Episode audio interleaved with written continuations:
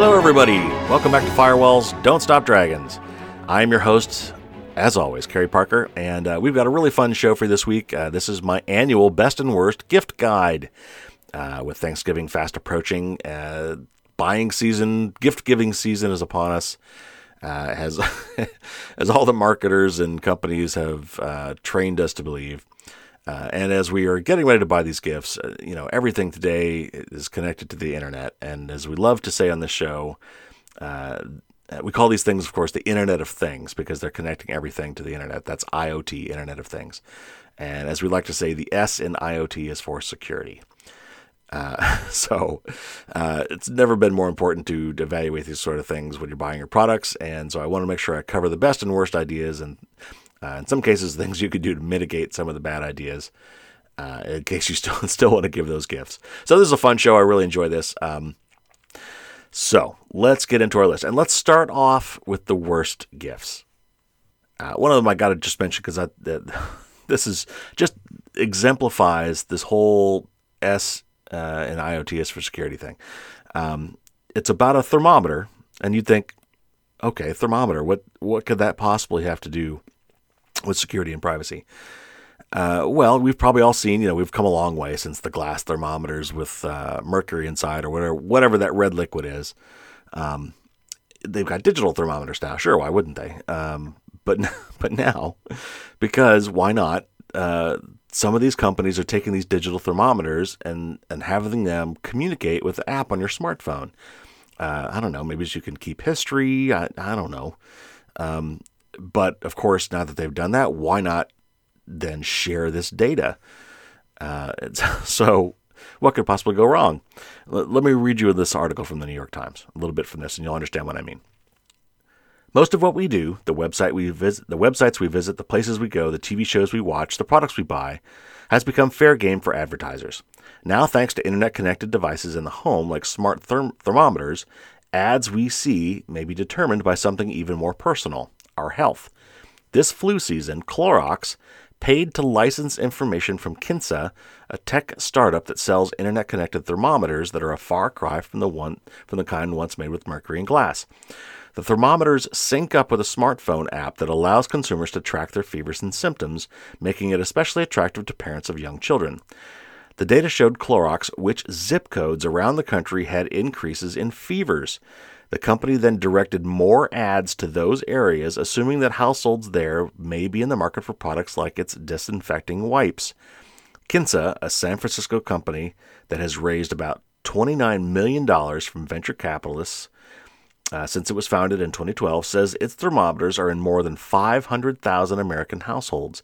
It has promoted the usefulness of its illness data which it says is aggregated and contains no identifying personal information before being passed along to other companies.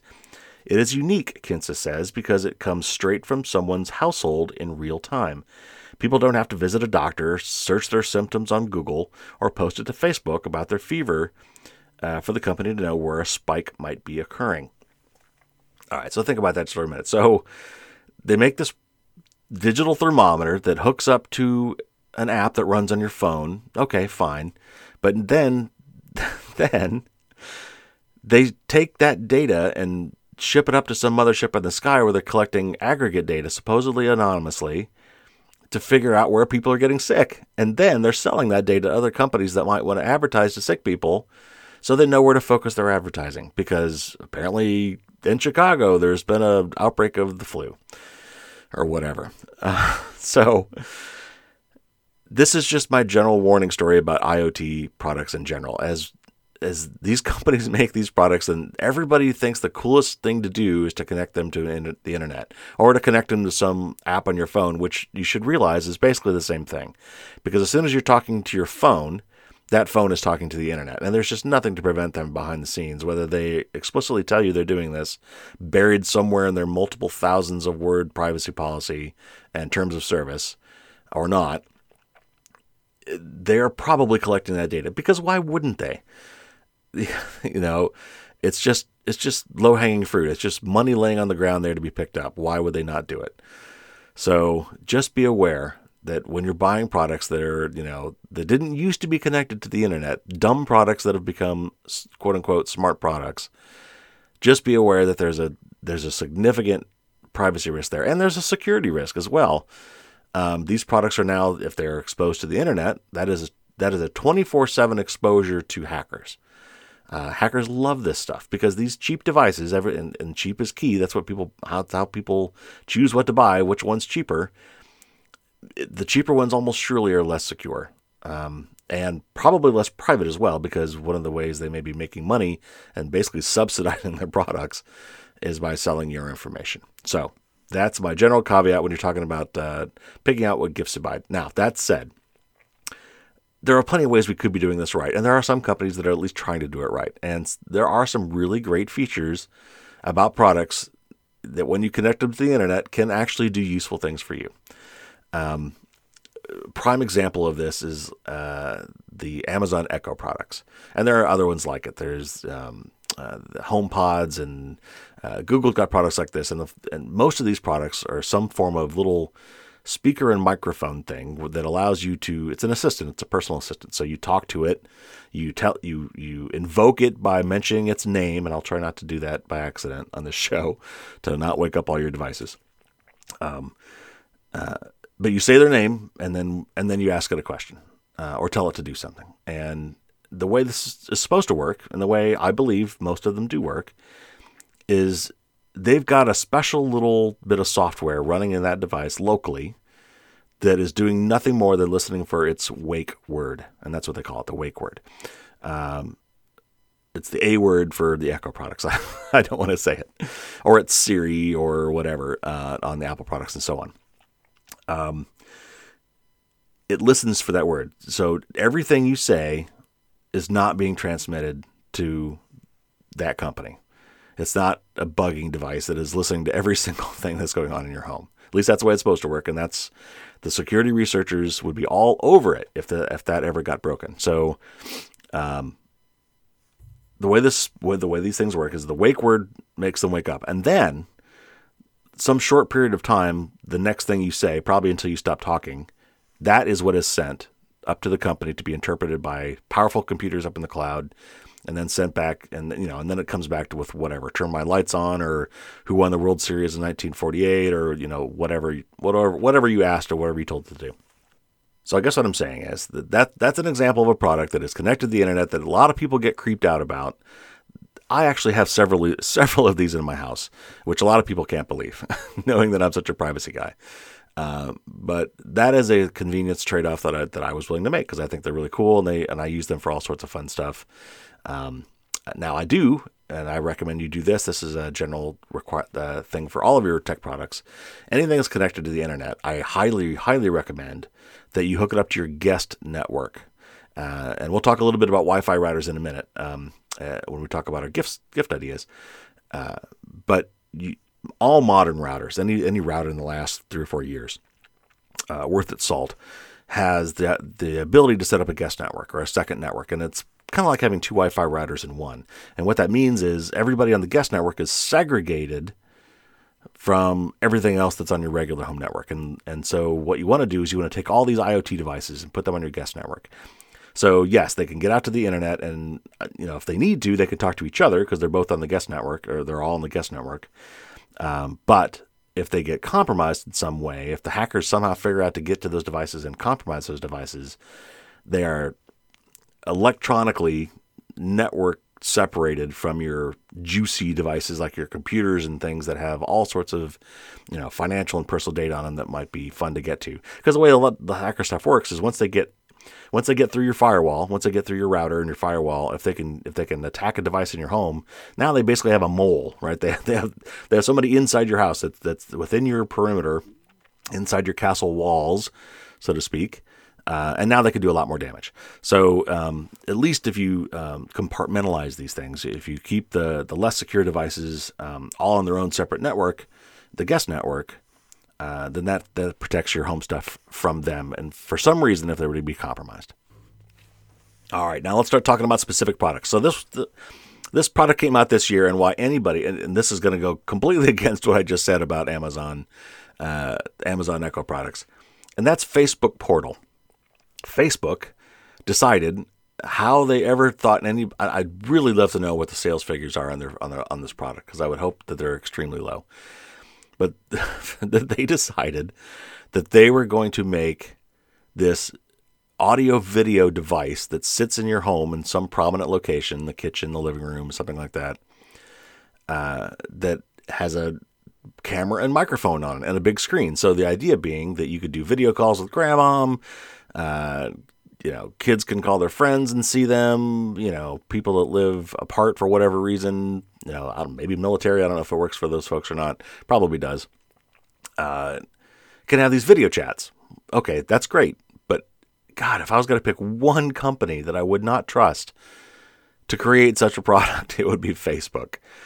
Um, look, the Recode, uh, which is a, a great website, uh, had a little article on this. Let me just read a piece of that. It says Facebook announced Portal last week, its take on the in home voice activated speaker to rival competitors from Amazon, Google, and Apple. The biggest question surrounding the device why should anyone trust Facebook enough to put Facebook powered microphones and video cameras in the living room or kitchen? Given Facebook's year of privacy and security issues, privacy around the device, including what data Facebook collects and how it is used, has been an important part of the story surrounding Portal.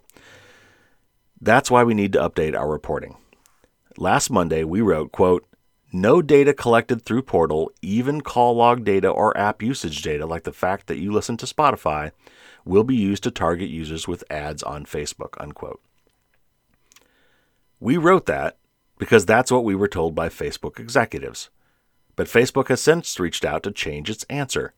Portal doesn't have ads, but data about who you call, data about which apps you use on Portal can be used to target you with ads on other Facebook owned properties. Quote, Portal voice calling is built on the Messenger infrastructure. So when you make a video call on Portal, we collect the same types of information, i.e., usage data such as length of calls, frequency of calls, that we collect on other Messenger enabled devices. We may use this information to inform the ads we show you across our platforms. Other general usage data, such as aggregate usage of apps, etc., may also feed into the information that we use to serve ads. Unquote. All right, so that covers basically everything I just would have said. So worst gift, Facebook portal. you know, you know, everyone can make up their mind whether or not they think the Amazon Echo products and, and similar products are, are secure and private enough for them, and that there should be concern there. But man, if I was going to pick one gift not to give, it would be the Facebook portal. These guys have just shown time and time and time again that all they want is more and more data on you, and this is just such a naked attempt to get more data. It's just and to actually put a video camera on it, yeah, that just that just goes too far for me. Especially knowing all the things that Facebook is doing on facial recognition and things like that. I just, yeah, don't don't get the portal. All right, next up, and we talked about this last year, and this was probably my number one thing last year that I warned people about, and that is DNA testing. Um, and by that I mean like the ancestry services that you're seeing them ads for them all over the place now, uh, where you spit on something and send in a swab of your cheek or something to these services, and they come back with this long report about your family history. Now, there's two parts to that. First of all, it's just like the genetic kind of history, and that that they can trace back through just kind of genetic histories of you know what what your nationality might be or what areas of certain countries you came from, uh, and so on and so forth. And then if in some of these services, like the ancestry version, if they can actually find a genetic match, then they actually can tie into other family history data that they may have on file uh, for relatives of yours, and perhaps long, long, long lost relatives, perhaps relatives you didn't even know you had. Beware of that. But these guys, what else could they do with that data? And that's where you really, really got to wonder. First of all, that data is you. Fingerprints, iris scans, all those things are nothing compared to your DNA. That that other than a twin, that that uniquely identifies you. Um, where are they keeping that data? How securely are they keeping that data? Who might they share that data with? And uh, they could be sharing it, even trying to share it anonymously. They could fail.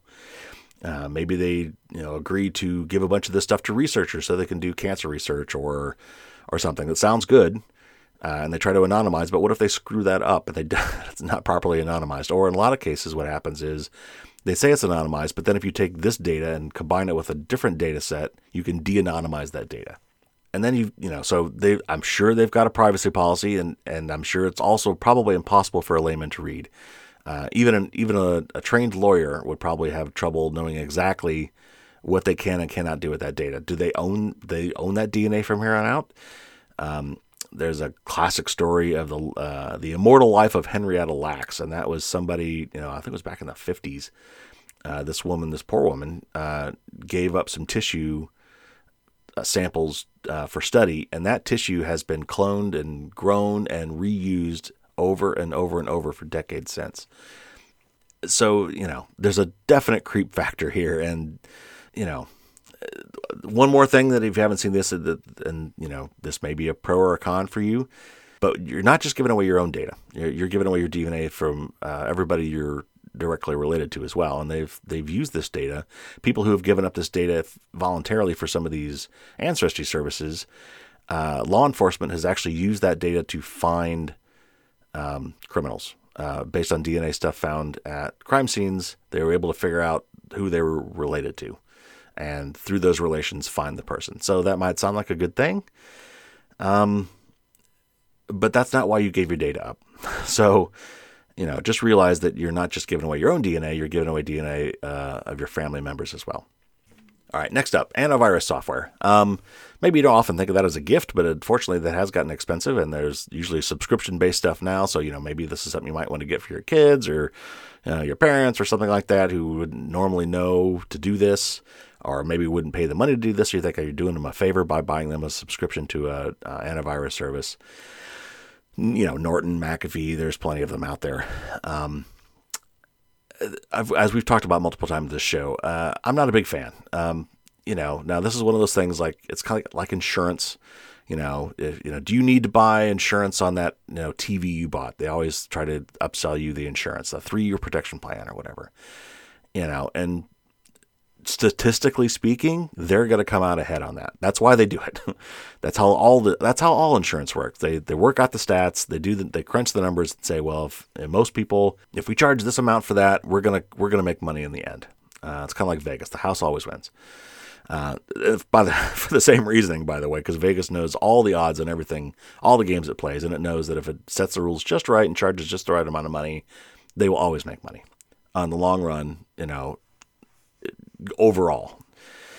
So, you know, antivirus is kind of like insurance. Um,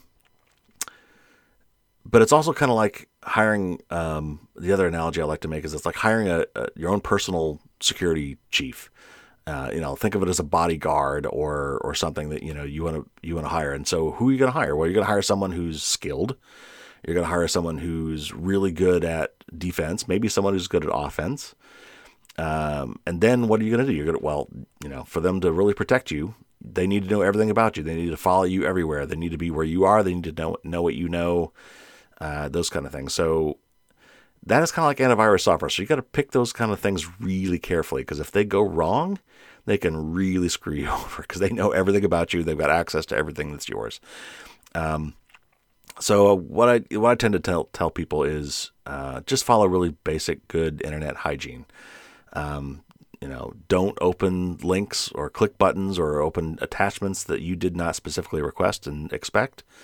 Um, no matter how tempting they may be, doesn't matter who they came from. Um, you know, if some friend of yours you know, out of nowhere sends you this thing, so, oh, this is really funny, open this up, or or something like that. You got to be aware that that's probably not them. It's probably a hacker sending on their behalf, and maybe even using their account to do it. Um, but it may not be them. So anyway, if you follow just you know basic good internet hygiene, that's honestly what's going to keep you the most safe. Um, of course, like any insurance thing, if I tell you not to get it and then you have that one big thing that would have been prevented if you had it, you're going to be upset. So that is maybe something I would not buy uh, for your friends and family because it costs a lot of money. It's now their subscription model, so it's not even a buy once and have it forever kind of thing. You got to you got to keep paying over and over again. And personally, I don't think it's worth it. Now there are some free ones you could look at, like certainly for Windows. Uh, Windows Defender, which is built in, is actually quite good. Uh, that is more than sufficient for anybody using a Windows computer these days. Uh, on a Mac, uh, Apple doesn't talk about it much. They do have some built-in security features, uh, but if you want to go that next next step, I would uh, get the free versions And you'll have to be careful to get this because they always try to drive you toward the pay versions, and sometimes they'll nag you to upgrade, and you, to, you know, which is a pain. Um, but if you'd like, there's you know Sophos and Avira both make pretty good free products uh, that you can use on your Mac. All right, I'll say one more thing about products to buy, and when it comes to IoT stuff, if you're going to buy something that's connected to the internet, pay the money and get a brand name. Don't get you know the cheap knockoff brands. Uh, or go for the cheapest model. Um, if you're gonna if you're gonna bother to get something that's connected to the internet, make sure you buy from a very reputable company, and that means you're probably going to pay a little bit more money. But you don't want to. A lot of these really cheap no name brands uh, either have no security or they subsidize the, the, their cheap cost by you know mining your data and selling it in some other way. Uh, the other thing is buy dumb devices if you can still find them, um, or take a take your smart device and basically lobotomize it uh, and make it dumb by not connecting it to the internet. So just because you bought a smart TV, if you've got if you don't watch Netflix using your television's Netflix app, like if you've got a Roku device or a Fire TV or an Apple TV that also, or, or even your DVR from your cable company uh, that has a Netflix app built into it, then you don't need your TV's Netflix app, which means you don't need any of the smart features of your television. So just don't connect your television to the internet. Um, that's true of other smart devices too. I mean, you know, televisions are kind of a key one because it's so hard to find a television today that isn't a, a quote unquote smart TV. But in most cases, you don't need those features because you're probably getting those features from somewhere else. Um, so that's a particular case where that smart device doesn't need to be smart. In particular, I would say there's a lot of kids' toys uh, that are becoming internet connected. You know, teddy bears that are connected to the internet, and other figures and dolls, and and other devices and toys that are now connected to the internet. If it doesn't need to be connected to the internet, don't do it. I mean, uh, particularly when it comes to kids and privacy. And some of these things have built-in microphones and cameras and things. And when it comes to kids' toys, I would definitely just say no. All right, so that's all the those those are the worst gifts. Those are the things I recommend you don't buy. What should you buy for your privacy and security conscious family and friends? Okay, here's some ideas. One of the most important security devices in your house, in any home, and in most business and businesses as well, is your Wi-Fi router or your router. Your your box that gives internet access to all the goodies in your house. Your your smartphones, your tablets, your smart devices, your computers, you know, now that everything's being connected to the internet, everything in your home that is connected to the internet goes through your router. And so that is why that particular piece of hardware is so supremely important. Now, uh, a lot of cable companies or internet service provider companies, whether they be cable or fiber or whatever, like to give out combination boxes now. The, the way you connect to the internet usually has two pieces there's the modem part, and that is the part that takes whatever comes into your house, whether it be cable or DSL or fiber or satellite or whatever it is where you're getting your internet service from, and then converts that to IP, Internet Protocol. Uh, and that's where, you know, so it's cable in one side and it's an Ethernet cable on the other side. Uh, and then connected to that, the other major part is the router part. And that is what allows you to connect more than one device to the internet. So it's one in, many out. It's kind of like a power strip for the internet, right? Uh, now, a lot of ISPs these days are combining those into a single box, and that is convenient for them in a couple ways. First of all, it's one box uh, that they can now control, um, but the problem with that is they can control it. so, what that really means is they actually would technically be able to access um, not just all the internet traffic that goes in and out of your house, but all the internet traffic that goes between whatever devices you have inside your house. And that's to me just a step too far for for privacy reasons and also security reasons because I don't trust them. So, what I first thing I would do if you don't have a separate Wi-Fi router box, if you're reusing the one that came with your modem, it's it's all built into one box that came from your internet service provider, get your own. And it, when you get your own Wi-Fi router, they can be expensive. They don't have to be. You can spend for a for a low speed, very simple router. You can get one for under hundred under hundred dollars. Uh, but I would go ahead and spend 150 or so uh, on a good Wi-Fi router. Um, unfortunately, there's been a lot of bugs lately found in these routers. So one of the key things you need to do is learn how to get to the administrative interface on that router. Uh, you're going to want to get there for a lot of reasons, and they're a little bit different for every router, unfortunately. So I can't give you a generic uh, answer. Though I can point you to a blog article, and I'll put that in the show notes, where I talk about uh, how to lock down your routers. Um, and so I'm not going to spend a whole lot of time on that here, but I'm just going to hit the highlights and then refer you to the blog article.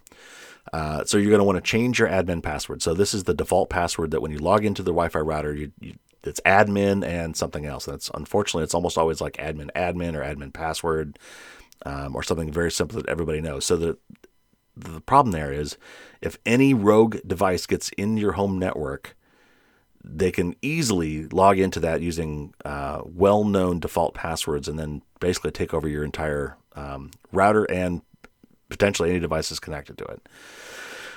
That's bad. So one of the main things you want to do is change that admin password. Another thing you might want to do is change the default, what's called the SSID. Like when you go to join somebody's Wi-Fi and you see the names of the Wi-Fi networks in your area, um, you'll see Linksys and D-Link and um, uh, all these common, you know, Netgear uh, these common names, change it to something else. Now, don't make it something recognizable. You don't want somebody, you know, walking around your neighborhood or whatever being able to figure out which Wi-Fi necessarily is your Wi-Fi, if you can help that.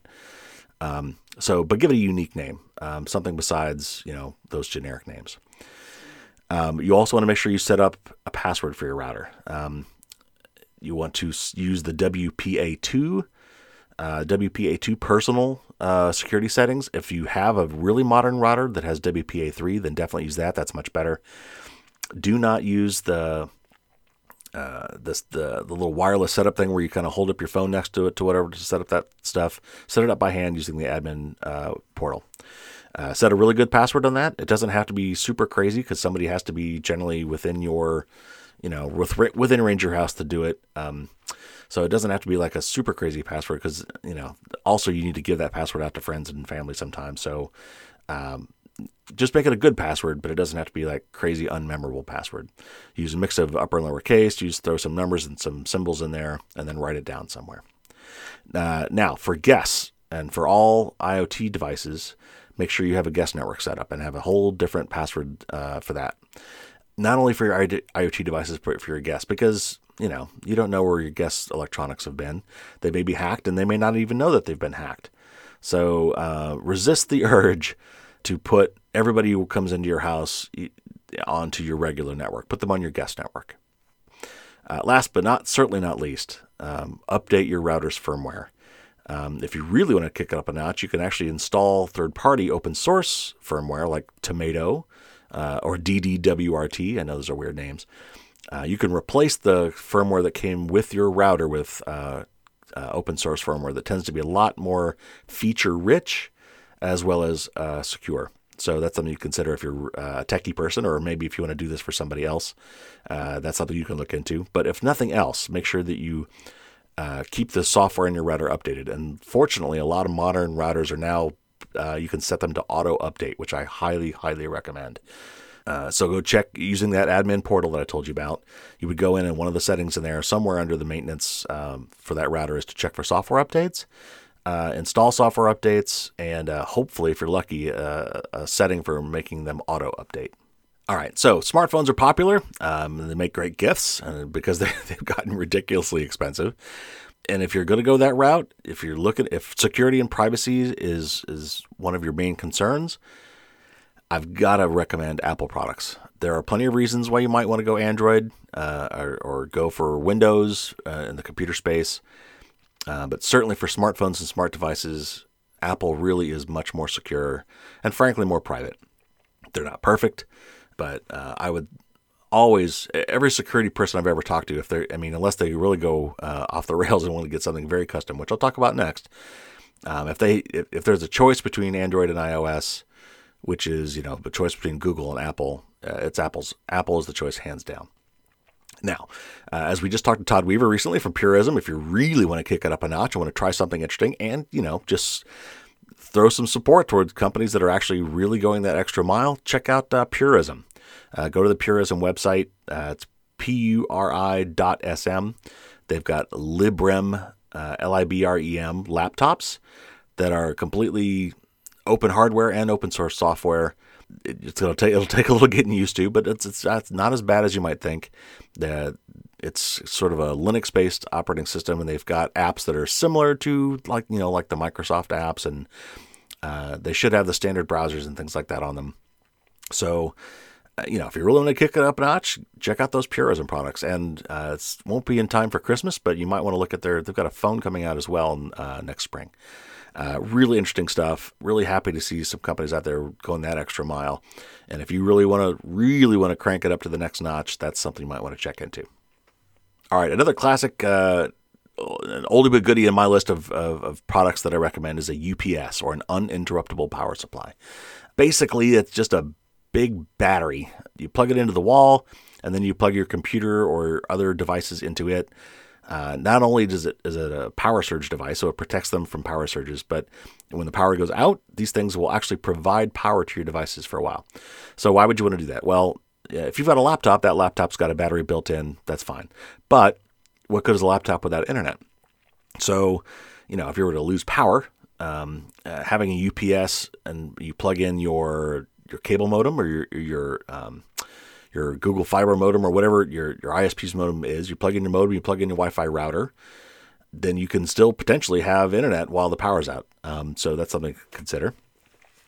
Uh, the other nice thing about this for computers, particularly desktop computers, is that power outages, even brownouts or flickers, can be really hard uh, on your computer, particularly on hard drives. Uh, now, I know a lot of drives now are going to SSDs, which are all solid state, uh, but spinning drives in particular, and even other drives too. It's just not pulling, yanking the power out from your computer while it's running is never a good thing, and it's hard. It can be really hard on a computer, and it actually can corrupt your data uh, that's being written to the hard drive as well. So, if you use a UPS, uh, and especially if you take that UPS, they usually also have a little data connection, like through USB.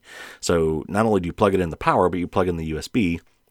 Uh, it will give your computer a heads up saying, "Hey, power's out. We are now running on battery uh, you might want to shut yourself down smoothly and cleanly, or nothing else, give a warning to the user. Um, so the nice thing is, if you're not there, your computer can actually be programmed to shut itself off cleanly um, when the power is going out, instead of just yanking the power, like if the power goes out in a storm or whatever. Uh, and also, it'll give you the pop up um, as a user if you happen to be at your computer at the time, and you can use you use the computer for a little bit longer while power is out, and then shut it down cleanly. Now, desktop computers take a lot of power. So you either need a really, really big battery if you want to use it for a while, um, or just be prepared to shut it down cleanly uh, when the power goes out. Which, again, one of the main points of this is that it protects your computer. So it's like a super power surge protector. So uh, I would recommend CyberPower is a good brand. APC is a good brand. Uh, you can look at those. A lot of these are basically just glorified lead acid batteries, like you know that you would put in your car or put in a motorcycle. Um, but it's got electronics built around that to turn that DC power into AC power for a limited amount of time. Uh, there are some modern ones that are that are much smaller, much lighter weight, that are based on lithium ion batteries, which is the basic battery that's in everything portable we have today that recharges. Um, they're more expensive, but they're smaller, and uh, I think they I think they tend to last longer. So you might want to look at those two. Those are especially if you're going to buy a gift, and you want to kick it up a notch. You know, going for the one of the really nice lithium ion based ones would be great, and those those would be good for lower power devices like uh, your internet router um, and uh, your modem and those kind of things. For computer, uh, you know, bang for the buck. If you, especially if you want to be able to use that desktop computer for a little while, uh, you're going to need a re- you're going to need a really big battery, and those get expensive and they're heavy. But uh, so you can use those kind of parameters to decide what what would be the best gift for uh, whoever you're, you're buying for. Uh, another great gift, of course, for anybody um, is a password manager. Uh, LastPass is the one that I personally recommend. 1Password is another one that, that often gets very, very good reviews. Um, uh, they do have free products, and there's nothing wrong with those free products. Uh, but if you want to support them or if you want to go the extra mile, um, and get the premium version of the product, uh, look at LastPass Premium or LastPass Family. Uh, I believe Premium, I think, is two bucks a month, and Family is four bucks a month, uh, which is very cheap, uh, very affordable. Uh, the Family is really particularly nice. It allows you to share stuff between family members. Uh, the free version actually lets you share things one to one. Like if I wanted to share, um, like if my mom wanted to share her bank password or a particular credit card with me uh, she could do that one to one on the free version, which is great. And the free version even includes the mobile apps, which is wonderful. But uh, you know, we are talking about giving gifts here. So uh, if you want to give someone the gift uh, of uh, the premium version of these products, look at LastPass Premium or LastPass Family. They've got some great features. And of course, behind all of this, you know, we need password managers. We've got to have long, strong, unique passwords for all of our websites and all of our things. And the only way to do that uh, is using a password manager because humans just cannot, you know, if we could remember the passwords, um, they're going to be too easy to guess. They're going to be too short. There'll, there'll be some pattern that, that all the hackers, they know all the tricks. So even if you think you're being clever, trust me, you're not. um, so that's why we need password managers, and that's why it makes such a great gift. Um, if nothing else, the gift can just be get, making sure that you get your friends and family installed and up and running with a last word, uh, with a password manager. Uh, that alone is well worth it, and that's a gift of love that a lot of these things can be because um, you know putting in the time to helping these people get themselves secure, even if the things they're doing are free, and a lot of them are. Um, that's a big thing. So I highly encourage you, you know, just to be thinking about that with all these gifts is give the gift of time. If nothing else, you can go out and help these people get more secure. Uh, and of course, my book is a great place to get resources for that because at the end of the day, that's what this that's what this whole list is about. So, anyway, let's get back to the for pay products. This is a really fun one, and that uh, I think I may have mentioned this on the show before, but USB devices and particularly USB power ports, you tend to think of them like plugging in, an, you know, into an AC outlet when you're just charging your phone at the airport or in a hotel room or Starbucks or whatever, where they're starting to have little USB ports where you could just walk up and you know top off your phone. But you got to realize that USB ports aren't just power; they're also data. And because there is a data flow there, it's possible for rogue USB devices to actually hack your devices. Now, this isn't super common, um, but it's also really cheap to fix. And what you can give is something that we uh, kind of tongue in cheek call a USB condom. Uh, so it's pretty much what it sounds like. So what it does is it basically blocks the data lines and only allows the power to flow. So when you have, you can buy these things as little adapter nuggets. So it's got USB on, you know, male on one side, female on the other side, and you put that in line with your power cable. Uh, or you can actually buy cables with this built in. And all that really is is they're really dumb devices, um, specifically to be dumb because they don't allow data to transfer. They only allow power to be transferred. So you couldn't use one of these devices if you want to sync your phone with your computer, let's say, um, or you certainly wouldn't put it, you know, with a mouse or something because then that mouse would wouldn't do anything. Um, so, uh, but if you just want to charge your device and you want to charge it safely, and this is just kind of a fun gift, it'd be fun to even talk about. Ooh, it's a USB condom, uh, and get a good laugh out of. But if you know, if you know somebody who travels a lot, for example, uh, and likes to use, um, you know, public USB charging ports uh, this makes a great gift. It's only like uh, like seven bucks a piece. They're pretty cheap. And again, you put them in line with your charging cable, and then that way, the only thing that can flow between that public, potentially dirty USB port and your device is power, no data. Now, another little interesting gift, and you may have seen these. Um, they're called RFID blocking wallets uh, or bags. Um, and a lot of our devices now uh, have built in RF radio frequency things going on. Uh, a lot of our credit cards now, by the way, you know, if you haven't tried this yet, a lot of your credit cards, you don't have to put them in slots anymore. You can just go up and just tap your card on the little payment terminal, and wirelessly, magically through the air, uh, it transfers your data, which is great if you you were you were there trying to buy something. It's not so great if there's a thief who's bumping up uh, against your wallet or your purse in a crowded subway or something and has a little device that is trying to read that data. Um, I don't know how common this is. I, I, haven't actually heard of too many cases of this, but it is possible. Um, so what they've done to address this, and they've actually probably seen this if you're a guy and ever gone out to buy a wallet, or maybe they probably do this with women's purses too. They have this feature called RFID blocking or RF blocking, and basically what it is, it's what in physics or we would call a Faraday cage it's a wire mesh of some sort or a foil or something because when you put uh, when you put this wire mesh around something that transmits signals, it blocks those signals if you do it right. And that's what these things claim to do. So you can get an RFID blocking wallet or a passport sleeve because our uh, modern passports have uh, RF chips in them as well. Credit cards. Uh, now, of course, if you've got a badge like for work, and you put your badge in your purse or something and you want to be able to badge into the office through your wallet, this will block that.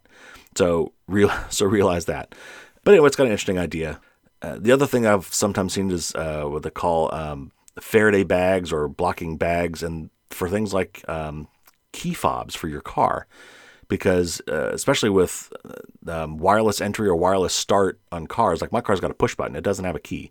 I just have to have the fob in my pocket.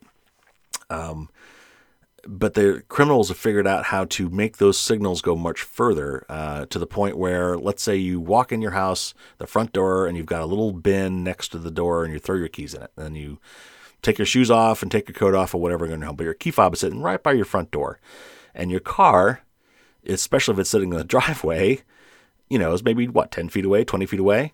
Um, the bad guys have figured out, and they've done this, how to steal those vehicles by extending the range of your key fob from that little, you know, wooden bowl by the front door or the key ring by the front door all the way out to your car. And once they get it started, uh, once they get it open to get it started, they could drive away with it, and then they could do whatever they want. Um, they won't be able to start it again unless they hack it, but at least they, they could still steal your car. So I've seen people come up with these little Faraday bags for that too, and you can just um, some, uh, one of the funny ones is people tell them to put their keys in the fridge, which your fridge is a big metal box. It's a big Faraday cage. That's that some people do. Some people come up with their own techniques for this, but they uh, they do sell them, so it might be a fun gag gift or whatever to get somebody, and does actually have some security aspects to it. All right, this next one's a really fun one, uh, and I actually just got one of these for my mom. Uh, I've had one for a couple years now, and and that is the Ring doorbell. Um, so if you haven't heard of this, it's it's an electronic doorbell with a camera built into it camera and a microphone and a speaker. Um, it's really cool, actually. So the camera faces out, so it's it it sees what you would see if you're looking out the front door of your house. And the, one of the really cool things about it is you can see that from anywhere. Um, uh, I'm often in my basement, for example, and somebody will come to my door and ring the doorbell for a delivery. And with this, I get a pop up on my computer that somebody rang my doorbell. It shows me the video of who is at my door. I can hear them uh, and if I want to, I can speak back to them. So like, you know, hey, I'll be up. I'll be up in just a minute to sign for that, or just leave it and go. I'm fine. Uh, or I can see that it's somebody trying to sell me something, and I won't go answer my door. That's another common use for it. You can also set these things up with motion detection, which is really nice. So if you're at work and you want to know when that package got delivered, you know, uh, and they deliver it to your front door, whether they ring the doorbell or not, if they trip the motion sensor, and uh, you can kind of set up how you want that to work you can get a notification that, hey, someone's at your door. And then you could bring it up on your phone app and you can actually watch that 10 seconds of video to see who it was that was at your door. I find it great. Uh, when I'm on vacation, I can use it to, to look out my front door and see what's going on. I can kind of see what the weather is in the neighborhood, um, that kind of thing. They've even got Ring has actually even set up this neighborhood watch program where if you want, you can tie in multiple uh, you, this is a opt-in. You can tie in multiple of these things around your neighborhood, and you can actually see what's going on from other people's houses. And it's actually been shown that this is a major theft deterrent. Um, when thieves see these things, they avoid them. I mean, they're video cameras with motion sensors, right? So uh, now, if, you know, they can put masks on and things like that to, to disguise their identity, but it's a video camera. It's basically a security camera. So it's it's it's even more than just convenient. So these things are not cheap, um, and there are other models, but I tend to like the Ring. Uh, they were one of the originals, and they've got a really great product. Uh, I think they're about 200 or 250 bucks, 250 bucks a piece. So they're not cheap, but they are fairly easy to install, and uh, they're just really cool. So that that's a great fun uh, security gift that you can give people. And I know you might think, well, isn't it not a privacy thing because it's basically a video camera?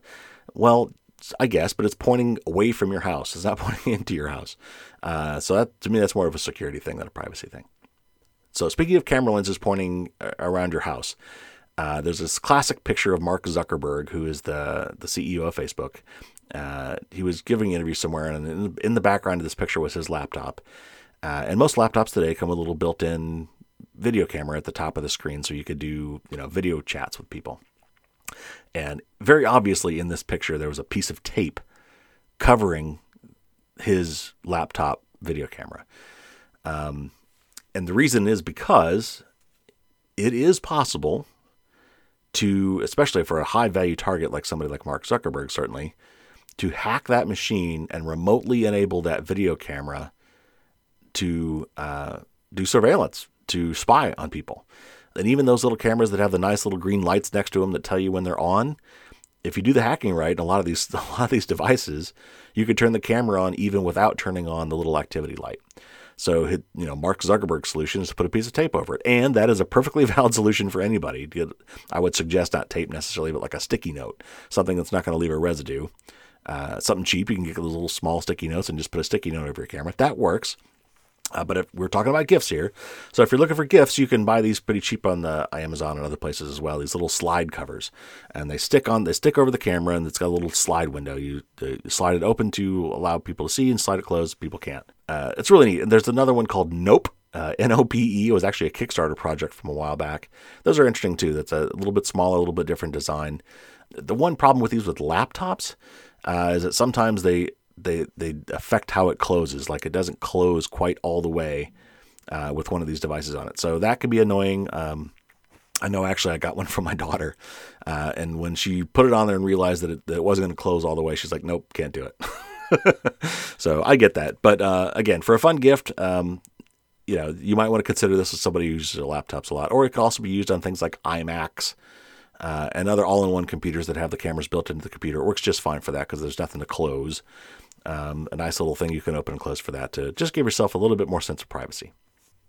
All right, next up on the list, uh, one of the uh, a really nice thing that I would recommend for anybody if you want to help them protect their stuff, including yourself, uh, is a backup solution for your computer. Um, if something were ever to happen to your computer, fire, flood, loss of a laptop, uh, you've got at least some files, surely, uh, on that computer that you would just not be able to replace. Um, you know, applications and things like that, you can always rebuy that stuff. Even music and things like that, generally you can just repurchase. But if you've got family photos or family videos or documents, you know, tax stuff, uh, medical stuff, whatever it is that you're saving on there that you just, you know, historical stuff that you could not replace, there's just no other way to get that stuff. Those are the things that you just absolutely have to find some way to make copies of. Secure backup copies and private backup copies, but um, you need to back that stuff up. So there's two options for gifts here that you might want to consider, and I would actually consider doing both because they both have pros and cons. Uh, whenever I talk about backup, I uh, talk about either cloud backup uh, and or backup to an external hard drive, uh, and they both um, uh, they both have uses. So the for a Mac in particular with Time Machine, which is a wonderful, wonderful built-in backup program for Macintoshes. Uh, Windows have a backup program too. it doesn't work quite as well, but they both have it built into the Windows and the Mac OS. Uh, if you hook up an external drive to these things, uh, and my book walks you through this, but it's pretty straightforward.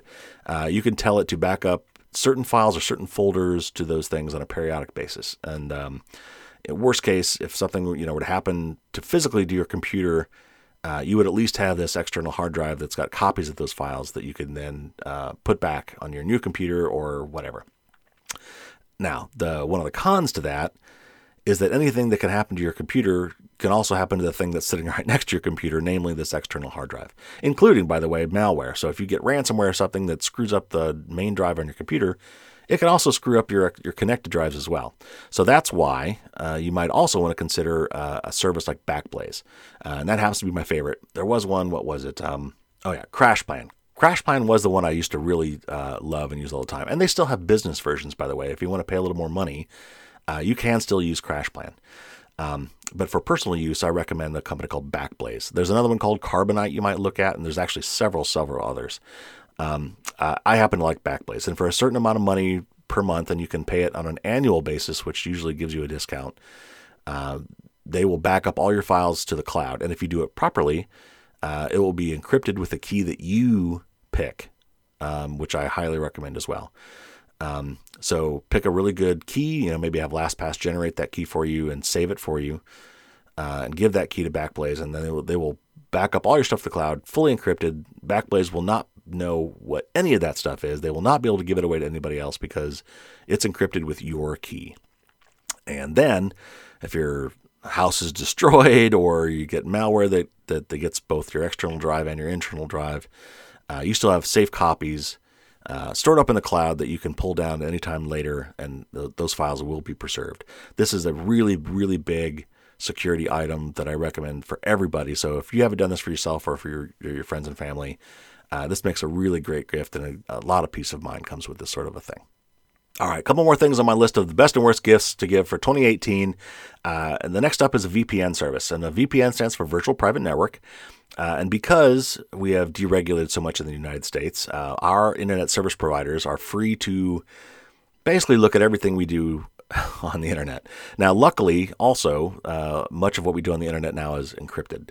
Uh, so they can't actually see the contents of most of our communications. However, they can still see uh, the metadata, you know, where we go, how long we were there, um, how, you know, when when we were, who we communicate with, potentially. Uh, email, even encrypted email, often has uh, metadata about that you can still see. So, you know, if you don't trust your ISP, or if you're traveling, or if you're using a public Wi-Fi hotspot, uh, you're definitely going to want a VPN. And uh, any VPN worth its salt is going to cost money. Do not go for the free VPN versions. Um, uh, I would recommend you look at ExpressVPN. Uh, that's a very popular, very security conscious, privacy conscious VPN. Um, very fast and uh, reasonable cost. Uh, another one I would definitely have you check out is called Proton VPN. That's associated with the Proton Mail service. That is a wonderful, uh, hyper privacy focused service out of um, Switzerland. Uh, Dr. Andy Yen, who's the CEO, has been on this show a couple times before. Uh, I'd also highly recommend that. Uh, but if you use it a lot, um, speed may be an issue, and if speed is an issue for you at all, then ExpressVPN might be uh, certainly one of the fastest services out there, and it's still very security and privacy conscious. And you could get these uh, once you get these services, they will work on both laptops, desktops, and smartphones. Um, so they could be used for all of them. Uh, I highly recommend this. This is a, um, a really good thing for, especially for anybody who does any traveling. Uh, this makes a great gift. All right, two more things I want to wrap up with uh, on our best and worst gifts, and that is books.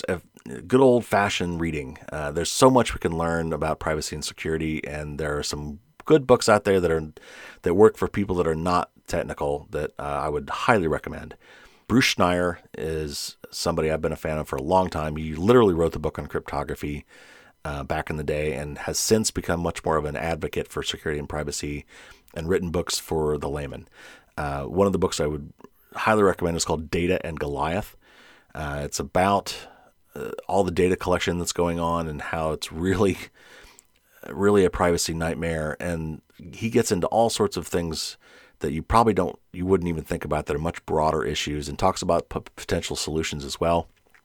He's got a new book called Click Here to Kill Everybody uh, that I would also recommend you read. Uh, I'll be honest, I've, I've, got it sitting on my on my desk and I, it's it's on my queue and I haven't got to it yet. But I know Bruce Schneier and I've read about this book. This is another another great book from Bruce that I would recommend. Uh, if you prefer to get your security and privacy stuff through fiction, check out a book called Little Brother by Cory Doctorow. You can actually get it for free from his website if you want. Uh, but if you want to support him, just go buy the hard copy of that off of, uh, or the or the paperback off of Amazon or wherever you want to get it from. It's a great read, sci-fi, future sci-fi, dystopian future, but it really brings home why things like encryption uh, are so important and and for democracy and for society um, I, I would really recommend it. So it's a, again, it's a fun read. So if you, you know, if you want to kind of absorb some of these concepts in a fun way without having to you know read some technical book, even a technical book written for laymen, uh, that's a great way to go. Now, if you happen to know somebody that's uh, that might be interested in cryptography just in general, uh, there's a great book called The Code Book by Simon Singh. Uh, it kind of goes through the history of codes over the years and, and how they developed, and and of course, it's kind of this, always been this cat and mouse game between the people who create the ciphers and the people that try to break those ciphers. Uh, I found it just a fascinating book. Um, so if you know anybody that are a little bit technically leaning or, or just kind of interested in that topic, that's a great book.